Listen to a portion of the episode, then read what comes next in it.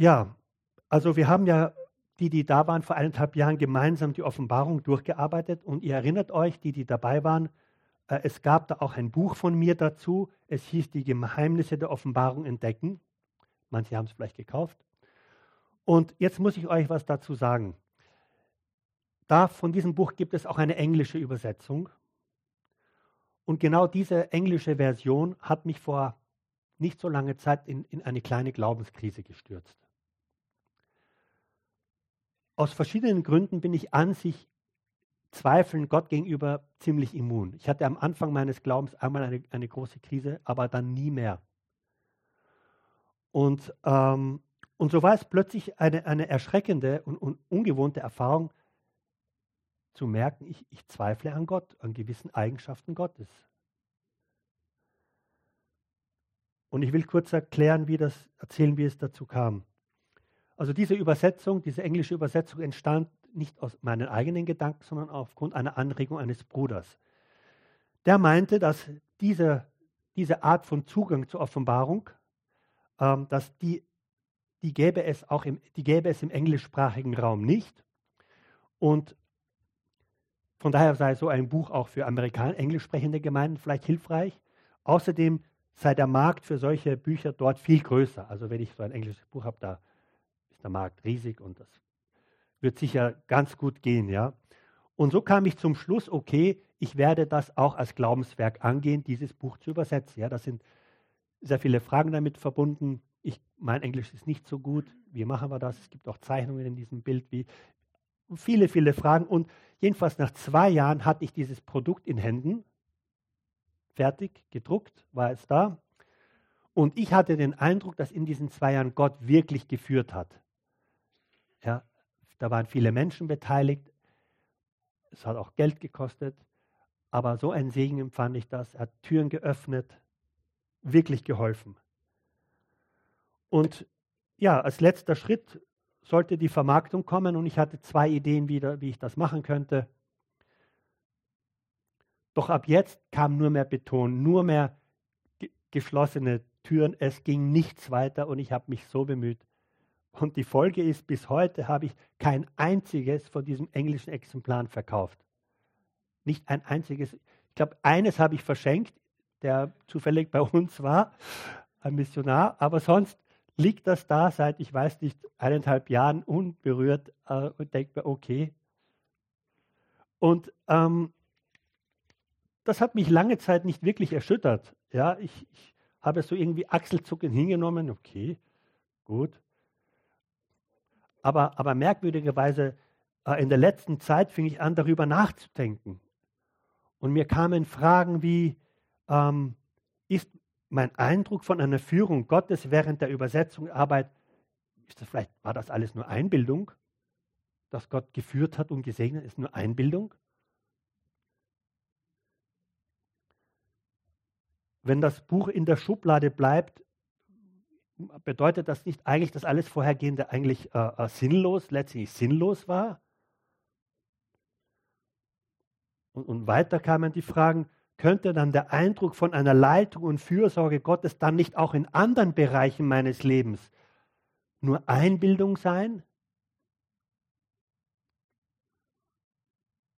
Und so wurde mein bisheriger Glaube an diesen ganz persönlichen, mich liebenden, allmächtigen, gerechten und leitenden Gott angegriffen. Und ich spürte das in meiner Seele, dass meine, ich, ja, da ist was angegriffen worden und ich musste mich dem stellen.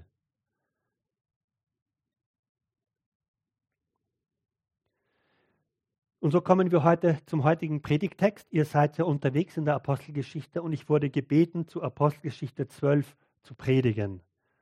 Und wir werden sehen, dieser Text schlägt in die Kerbe meines Zweifels. Es war aufregend, das zu entdecken. Es stellen sich sehr ähnliche Fragen, wie sie sich bei mir bei meinem englischen Buch gestellt haben.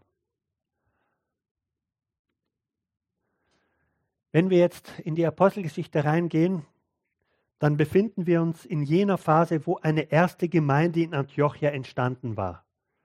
Also wo zum ersten Mal Juden und Heiden das Evangelium gepredigt worden ist. Ja, aber parallel dazu ist auch in, in, Jerusalem die Gemeinde gewachsen, die Gemeinde der Juden unaufhörlich gewachsen. Es kamen immer weiter Juden zum Glauben, haben sich viele bekehrt. Und die Juden, die sich nicht bekehrt haben, die gesagt haben, nein, das wollen wir nicht, die wurden grantig darüber, dass sich so viele andere ihrer Glaubensgenossen bekehrt haben. Und da gab es diesen König Herodes und der wollte das alles zu seinem Vorteil ausnützen um sich dadurch beliebt zu machen. Und ich lese euch jetzt aus der Apostelgeschichte, äh, ich lese euch jetzt Apostelgeschichte 12 aus der guten Nachricht. Etwa um diese Zeit begann König Herodes gegen einige führende Männer der Gemeinde vorzugehen. Zuerst ließ er Jakobus, den Bruder von Johannes, enthaupten.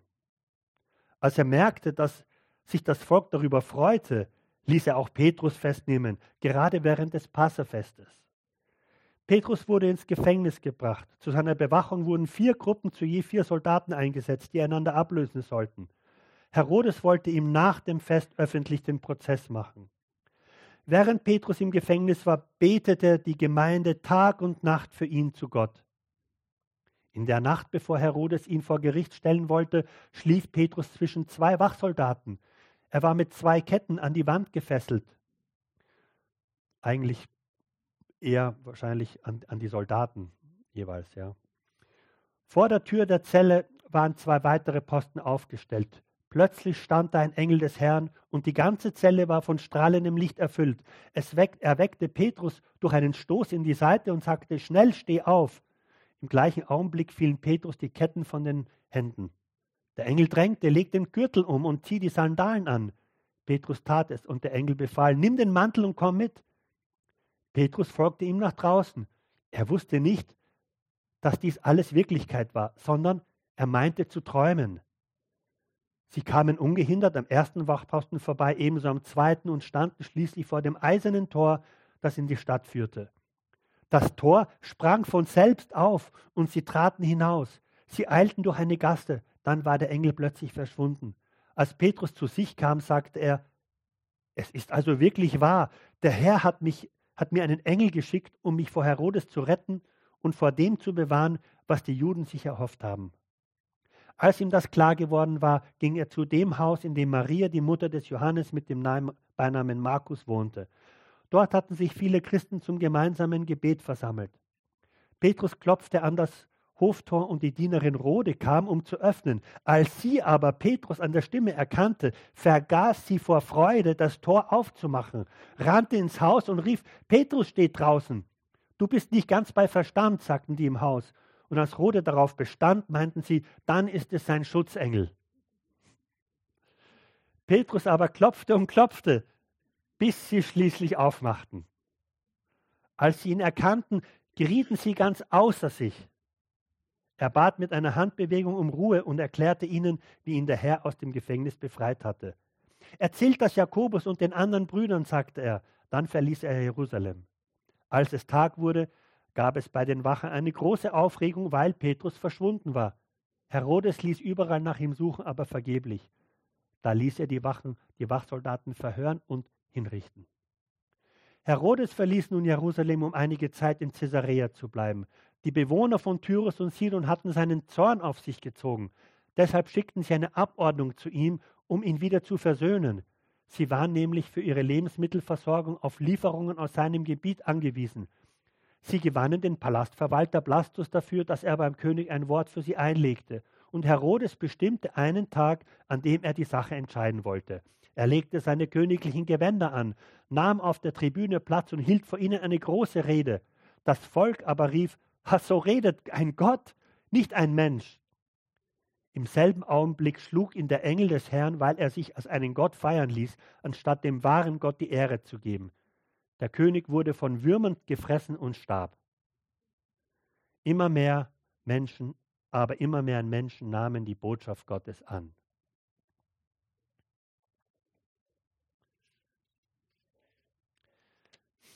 Also in unserem Text ist von einem Herodes die Rede, es ist dies der Herodes Agrippa, ein Enkel von Herodes dem Großen. Unter diesem Herodes dem Großen war ja seinerzeit Jesus geboren worden. Unser Herodes heute wollte seine Beliebtheit bei den Juden fördern, indem er gegen die Judenchristen vorging. Und einen Versuchsballon startete er, indem er Jakobus, den Bruder des Johannes, umbringen ließ. Das war der erste Märtyrertod eines Apostels. Und nachdem das so gut angekommen war, wollte er gleich mit dem Hauptleiter der Christen weitermachen. Er ließ also Petrus festnehmen. Aber für seine Enthauptung musste erst das Ende des siebentägigen Passafestes abgewartet werden und so ließ er ihn wahrscheinlich an zwei Soldaten fesseln und die Zeit im Gefängnis abwarten. Also die weitere Geschichte ist uns gut bekannt, wir haben sie jetzt gerade gehört. Sie hat etliche interessante Aspekte, auch humorvolle. Ja, wir lesen zum Beispiel, dass die Gemeinde ohne Aufhören für Petrus gebetet hat. Aber als er dann leibhaftig vor der Tür stand, wollten sie es nicht glauben. Eher noch an einen Schutzengel des Petrus. Doch Petrus stand wirklich nach einer wundersamen Befreiung vor der Tür. Und er hatte es eilig. Er wollte zunächst, dass alle Christen in Jerusalem über seine Befreiung informiert würden und dann, und deshalb suchte er das Haus von Maria, der Mutter des Markus, auf. Das war einer der Haupttreffpunkte der Christen in Jerusalem.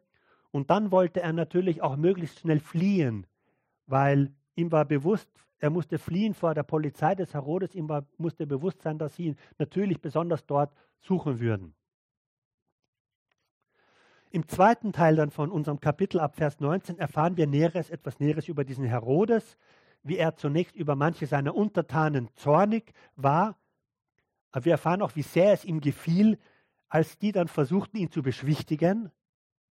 Ja, und dann eigentlich, und dann eigentlich als Gott verehrten. Und weil er das nicht zurückwies, der Herodes, ließ Gott ihn praktisch auf der Stelle sterben. Und somit sind wir beim Thema.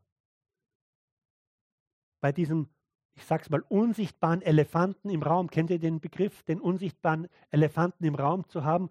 Und wir haben in diesem Kapitel, das ist auch wie ein Raum, da ist dieser unsichtbare Elefant. Warum musste Jakobus sterben und wurde Petrus befreit? Warum traf, es, warum traf den Herodes so schnell das Gericht aber andere Herrscher, die sich Ähnliches leisten, ja, die regieren noch jahrelang weiter. Warum? Wir alle haben ein Empfinden, wie gerechtes, liebevolles, vollmächtiges, konsequentes Handeln aussehen sollte. Wir alle haben ein Gewissen, das hoffentlich immer mehr von Gott geprägt wird. Es kommt von ihm, unser Gerechtigkeitsempfinden. Und dann passieren Dinge, sozusagen unter der Aufsicht Gottes, die überhaupt nicht zu unseren Vorstellungen von seiner Liebe und Gerechtigkeit passen. Ich kenne Christen, die sich zum Beispiel aus diesem Grund mit dem Alten Testament so schwer tun. Ich habe echt aktuell Gespräche mit lieben Geschwistern und die erleben Gott, wenn man das Alte Testament, die sind vor ein paar Wochen aus einer Predigt, die ich zum Alten Testament gehalten habe, aus dem Gottesdienst rausgegangen, weil sie es nicht ausgehalten haben, wie hart dieser Gott ist in ihren Augen. Sind damit nicht fertig geworden. So hat eine Frau mir unlängst gesagt, sie kommt nicht, wenn ich predige, weil ich predige so einen harten Gott. Ja, sie empfinden diesen Gott so grausam und gerecht und wollen nichts mehr hören aus dem Alten Testament, was ihnen sie fertig macht. Gibt es in deinem Leben, in deinen Erfahrungen mit Gott, in deinem Denken vielleicht Punkte, wo du anfangen könntest, an Gottes Gerechtigkeit, an seiner Allmacht und seiner Liebe zu zweifeln? Vielleicht tust du das sogar schon insgeheim. Vielleicht mehr oder weniger heimlich aus Angst vor den Folgen, die das hat für deinen Glauben wenn du das bekennen würdest, wie die anderen reagieren. Also diese Erfahrung mit meinem englischen Buch hat mich wirklich in eine gewisse Not gestürzt und ich bat Gott um Hilfe. ich fühlte mich geistlich wirklich in Gefahr und habe gesagt, Herr, du siehst, du kennst mich, ich brauche deine Hilfe. Und ich denke, er hat, wie er immer liebevoll antwortet, er antwortet auf mit seinen Wegen, er hat mich zurückgeführt zu ein paar wichtigen Grundwahrheiten. Mal sehen, ob das da auftaucht.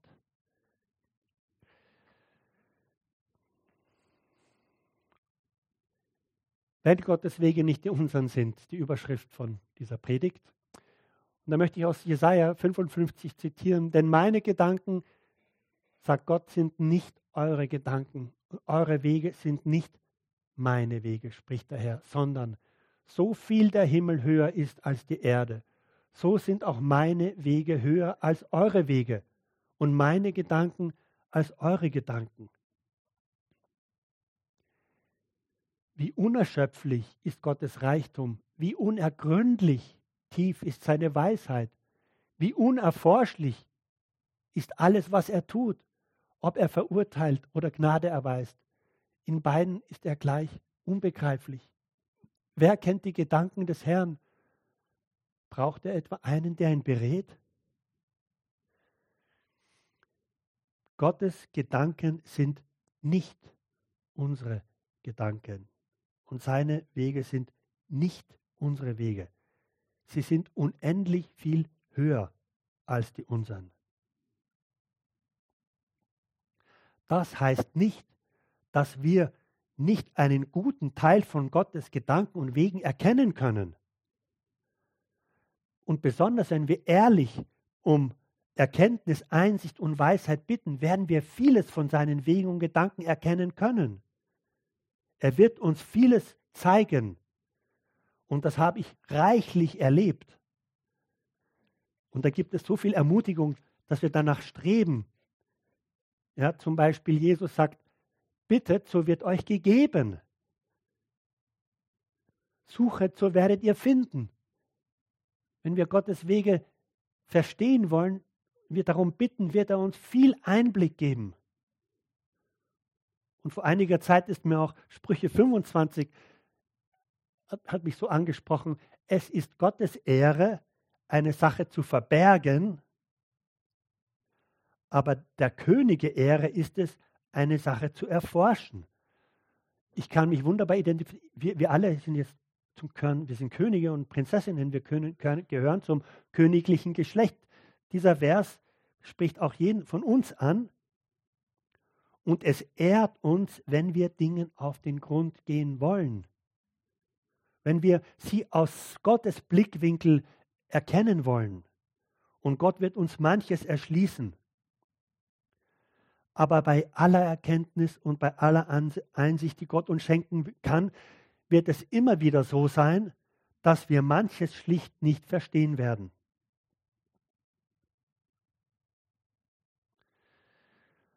In Vers 5 unseres Berichtes lesen wir, während Petrus im Gefängnis war, betete die Gemeinde Tag und Nacht für ihn zu Gott. Tag und Nacht haben die für Petrus gebetet. Mich würde es interessieren, was haben die konkret gebetet? Was glaubt ihr? Was haben sie gebetet? Rette ihn, Befreie ihn. Wir brauchen ihn. Was sollen wir ohne ihn tun? Herr, befreie ihn. Glaubt ihr, dass sie so gebetet haben? Ja, ich, ich glaube es auch, ja. Und wenn das so ist, dass sie so gebetet haben, dann haben sie doch sicher auch für den Jakobus so gebetet. Befreie den Jakobus. Wir brauchen ihn. Er ist ganz wichtig. Aber diese Gebete für Jakobus hat Gott offensichtlich nicht erhört. Ich gehe von einem Gott aus, der unsere Gebete, der die Gebete seiner geliebten Kinder immer hört. Er ist nicht einmal abgelenkt und überhört. Er hört unsere Gebete immer und wir müssen sie auch nicht hundertmal wiederholen, dass er merkt, oh, da redet jemand zu mir. Es genügt einmal ein echtes Gebet aus dem Herz und es kommt bei ihm an. Das, davon gehe ich aus. Also immer hört er unsere Gebete, aber offenbar nicht immer erhört er sie. Und wenn er sie nicht erhört, dann heißt das auf gut Deutsch, sagt er Nein. Nein. Bei Petrus sagte er Ja und bei Jakobus sagte er Nein. Es gibt theologische Strömungen in der Christenheit, die wollen nicht wirklich wahrhaben und akzeptieren, dass Gott auch Nein zu unseren Gebeten sagen darf. Ja, und immer wieder sagen wird. Ich weiß nicht, ob du das erlebt hast, dass er irgendwie scheinbar Nein sagt. Ähm, und diese, diese Geschwister, die führen dann zum Beispiel Worte Jesu in Matthäus 21 an, wo, wo Jesus sagt, ich versichere euch, wenn ihr Glauben zu Gott habt und nicht zweifelt, könnt ihr nicht nur tun, was ich mit diesem Feigenbaum getan habe, ihr könnt dann sogar zu diesem Berg sagen, auf, stürze dich ins Meer und es wird geschehen. Wenn ihr nur Glauben habt, wird, werdet ihr alles bekommen, worum ihr Gott bittet. Und daraus wird dann manchmal das Motto abgeleitet, im Englischen klingt es viel eleganter. Name it and claim it. Bestimme eine bestimmte Not und im Glauben beanspruche die Abhilfe. Und die Erfüllung liegt nur daran, dass du genügend Glaube einsetzt. Und das scheint ein Nein Gottes eigentlich auszuschließen. Wenn wir eine Nichterhörung von Gebeten erleben, dann nach dieser Meinung wegen unzureichendem Glauben. Aber das ist ein falsches Verständnis von Jesu Worten. Wenn Gott mal durch mich mal wirklich einen Berg ins Meer stürzen wollte, dann, das ist meine Überzeugung, das muss, dann muss er mir diesen speziellen Glauben erst einmal anbieten, wirklich konkret anbieten, mir schenken wollen, dann kann ich ihn annehmen, dann könnte ich ihn annehmen aber aus dem Nichts heraus werde ich keinen Berg ins Meer stürzen wollen. Und so kann und darf Gott, ich will es einfach so sagen, selbstverständlich auf unsere Gebete einmal Nein sagen. Und wenn er das tut, wenn wir das erfahren, er sagt Nein, ja, dann erleben wir ganz konkret, wie Gottes Wege sein Denken sich von dem unseren unterscheiden kann. Das hat sogar der Mensch Jesus erleben müssen. Als er wollte, dass der Kelch an ihm vorbeigeht, sagte Gott, Vater, nein, der wird nicht an dir vorbeigehen. Unsere Christen in Apostelgeschichte 12 haben also erlebt, wie Gott zu ihren Gebeten bezüglich Jakobus Nein sagte. Und daraus haben sie aber nicht den Schluss gezogen, oh, dieser Gott, der kümmert sich irgendwie gar nicht um uns. Ja, der hört uns vielleicht gar nicht. Gebet ist ja doch nutzlos ins Nichts geredet. Und sie haben es irgendwie akzeptiert, dass es in Gottes Weisheit gut war, Jakobus zum ersten Märtyrer werden zu lassen. Und deshalb haben sie dann auch wieder mit Gebet eingesetzt, als Petrus gefangen genommen worden ist. Und eifrigst haben sie für ihn gebetet, Tag und Nacht. Und das ist wirklich lobenswert, super lobenswert, dass die Tag und Nacht gebetet haben für ihn. Aber wirklich gerechnet haben sie anscheinend nicht mit der Möglichkeit, dass Gott ihr Gebet erhören könnte. Ja, sonst hätten sie Petrus nicht so lange klopfen lassen.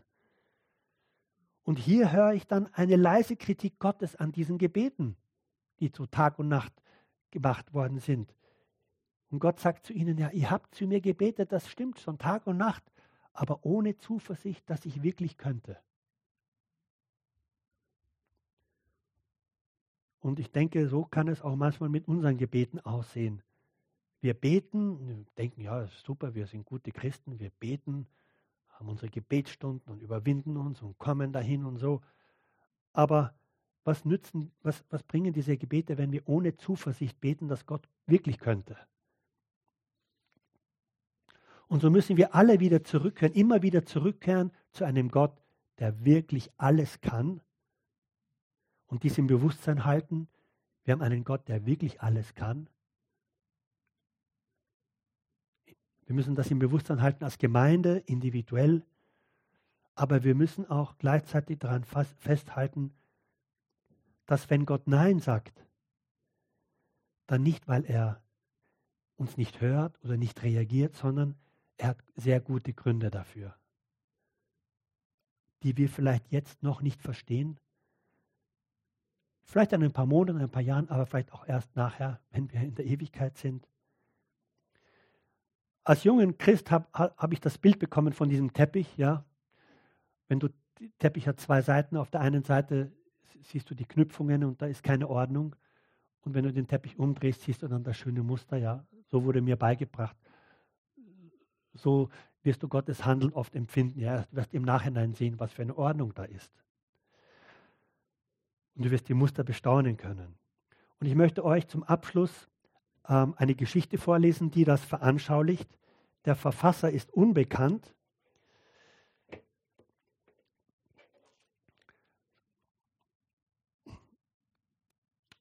Und es heißt, die Überschrift ist die Wege Gottes. Das ist ein bisschen ein altes Deutsch. Ich hoffe, ihr kommt damit zurecht. Ein alter Einsiedler lag vor der Tür seiner Hütte und dachte, ich habe doch lange genug gelebt in der Welt, aber dass darin alles mit rechten Dingen zugehe und dass Gottes Wege alle Zeit gut und weise sein sollten, darein kann ich mich nicht finden. Darüber schlief er ein und hatte einen Traum. Eine Stimme, so träumte er, kam vom Himmel und rief, Steh auf, Johannes, und geh hinaus in die Welt, ich will dir die Wege Gottes zeigen. Er stand auf, nahm seinen Stab und schritt in den Wald hinein. Bald hatte er sich verirrt und fand keinen Ausweg und schrie ängstlich nach einem Menschen. Da trat ein unbekannter Mann zu ihm und sprach, Geh mit mir, denn allein kannst du nicht durch den Wald finden. Soweit alles verstanden? Zwei Männer, zwei Männer, Menschen, zwei Männer im Wald, der eine will den anderen führen. Am Abend kamen sie in ein Haus und der Hauswirt nahm sie freundlich auf, speiste und beherbergte sie aufs Beste, denn, so sagte der Hauswirt, ich feiere heute einen frohen Tag, mein Feind hat sich mit mir versöhnt und hat mir zur Bekräftigung unserer Freundschaft einen goldenen Becher geschenkt. Am nächsten Morgen wünschten sie ihm einen Gotteslohn für seine Barmherzigkeit. Also diese zwei, die weitergehen wollten, haben aus ihm alles Gute gewünscht. Der Einsiedler aber sah, wie sein Begleiter heimlich den goldenen Becher aus dem Schrank zog und in sein Bündel schob und ihn mitnahm, als sie weitergingen. Noch immer dabei? Gut, Entschuldigung, aber ich will euch nicht ver verlieren. Darauf kamen sie wieder in ein Haus. Der Hauswirt aber war ein Geizhals fluchte und schimpfte über die ungebetenen Gäste und tat ihnen allen Spott und alles Leid an. Da müssen wir fort, sagte der Begleiter, und den Staub von unseren Füßen schütteln. Ehe sie aber gingen, schenkte der Begleiter dem Hauswirt, der nicht wusste, was ihm geschah, den schönen goldenen Becher. Was machst du da? fuhr der Einsiedler auf. Der aber legte den Finger auf den Mund und sprach, Schweig, so sind die Wege Gottes. Am Abend kamen sie wieder zu einem Mann, der war sehr gut, aber traurig. Mit all seiner Arbeit sagte er, könne er es doch nicht vorwärts bringen. Das Unglück verfolge ihn. Ein Stück ums andere von seinem Eigentum müsse er verkaufen und jetzt habe er nichts mehr als eine baufällige Hütte mit ihren leeren Wänden. Gott wird helfen, sagte der Begleiter vor dem Weggehen. Ah, vor dem Weggehen aber er, er ergriff er ein Licht und zündete ihm das Haus über dem Kopf an. Halt, schrie der, der Einsiedler und wollte ihm in die Arme fallen. Der aber sprach, Schweig, so sind die Wege Gottes. Am Abend des dritten Tages kamen sie zu einem Mann, der nahm sie gut auf, war aber sehr finster und in sich gekehrt. Nur mit seinem kleinen Söhnlein war er sehr freundlich denn es war sein einziges Kind und er hatte es sehr lieb.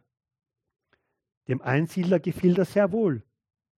Als sie am Morgen weggingen, sagte der Mann, ich kann euch nicht begleiten, mein Sohn wird euch den Weg zeigen bis an den Steg, der über das Wasser führt, aber gebt Acht auf das Kind, dass es keinen Schaden nimmt.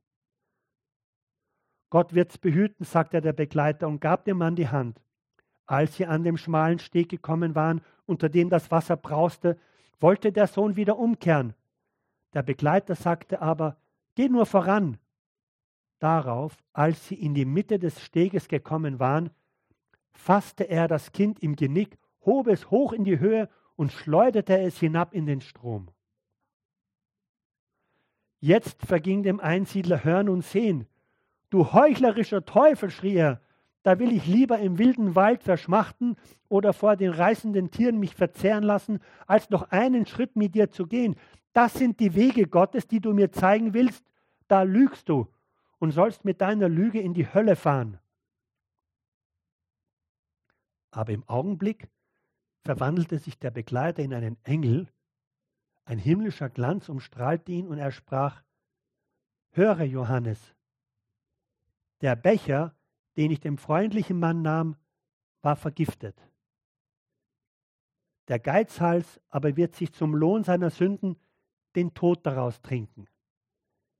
Der arme, fleißige Mann wird sein Haus wieder aufbauen und unter der Asche einen Schatz finden, mit dem, ihn, mit dem ihm von nun an aus seiner Not geholfen ist. Der Mann, dessen Kind ich in den Strom schleuderte, war ein schwerer Sünder und das Kind, das er verzog, wäre ein Mörder geworden. Nun wird des Kindes Verlust des Vaters Herz zur Buße kehren, das Kind selbst aber ist wohl aufgehoben. Du konntest in die Weisheit und Gerechtigkeit der Wege Gottes dich nicht finden. Siehe, nun hast du ein Stück davon gesehen. Bescheide dich in Zukunft. Damit entschwand der Engel, der Einsiedler aber erwachte, ging in seine Hütte und war hinfort geheilt von allen seinen Zweifeln.